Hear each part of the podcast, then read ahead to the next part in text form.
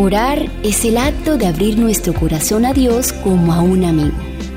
La oración no baja a Dios hasta nosotros, antes bien nos eleva a Él.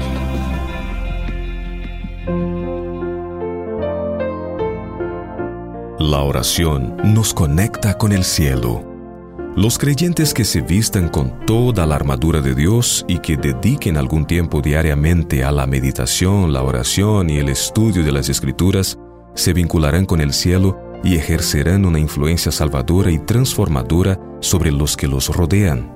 Suyos serán los grandes pensamientos, las nobles aspiraciones y las claras percepciones de la verdad y el deber para con Dios anhelarán la pureza, la luz, el amor y todas las gracias de origen celestial.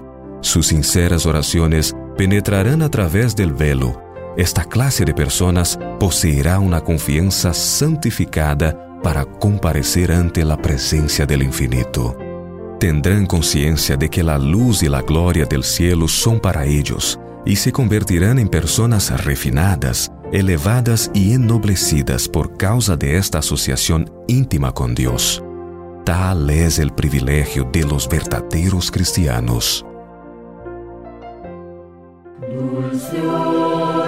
slow.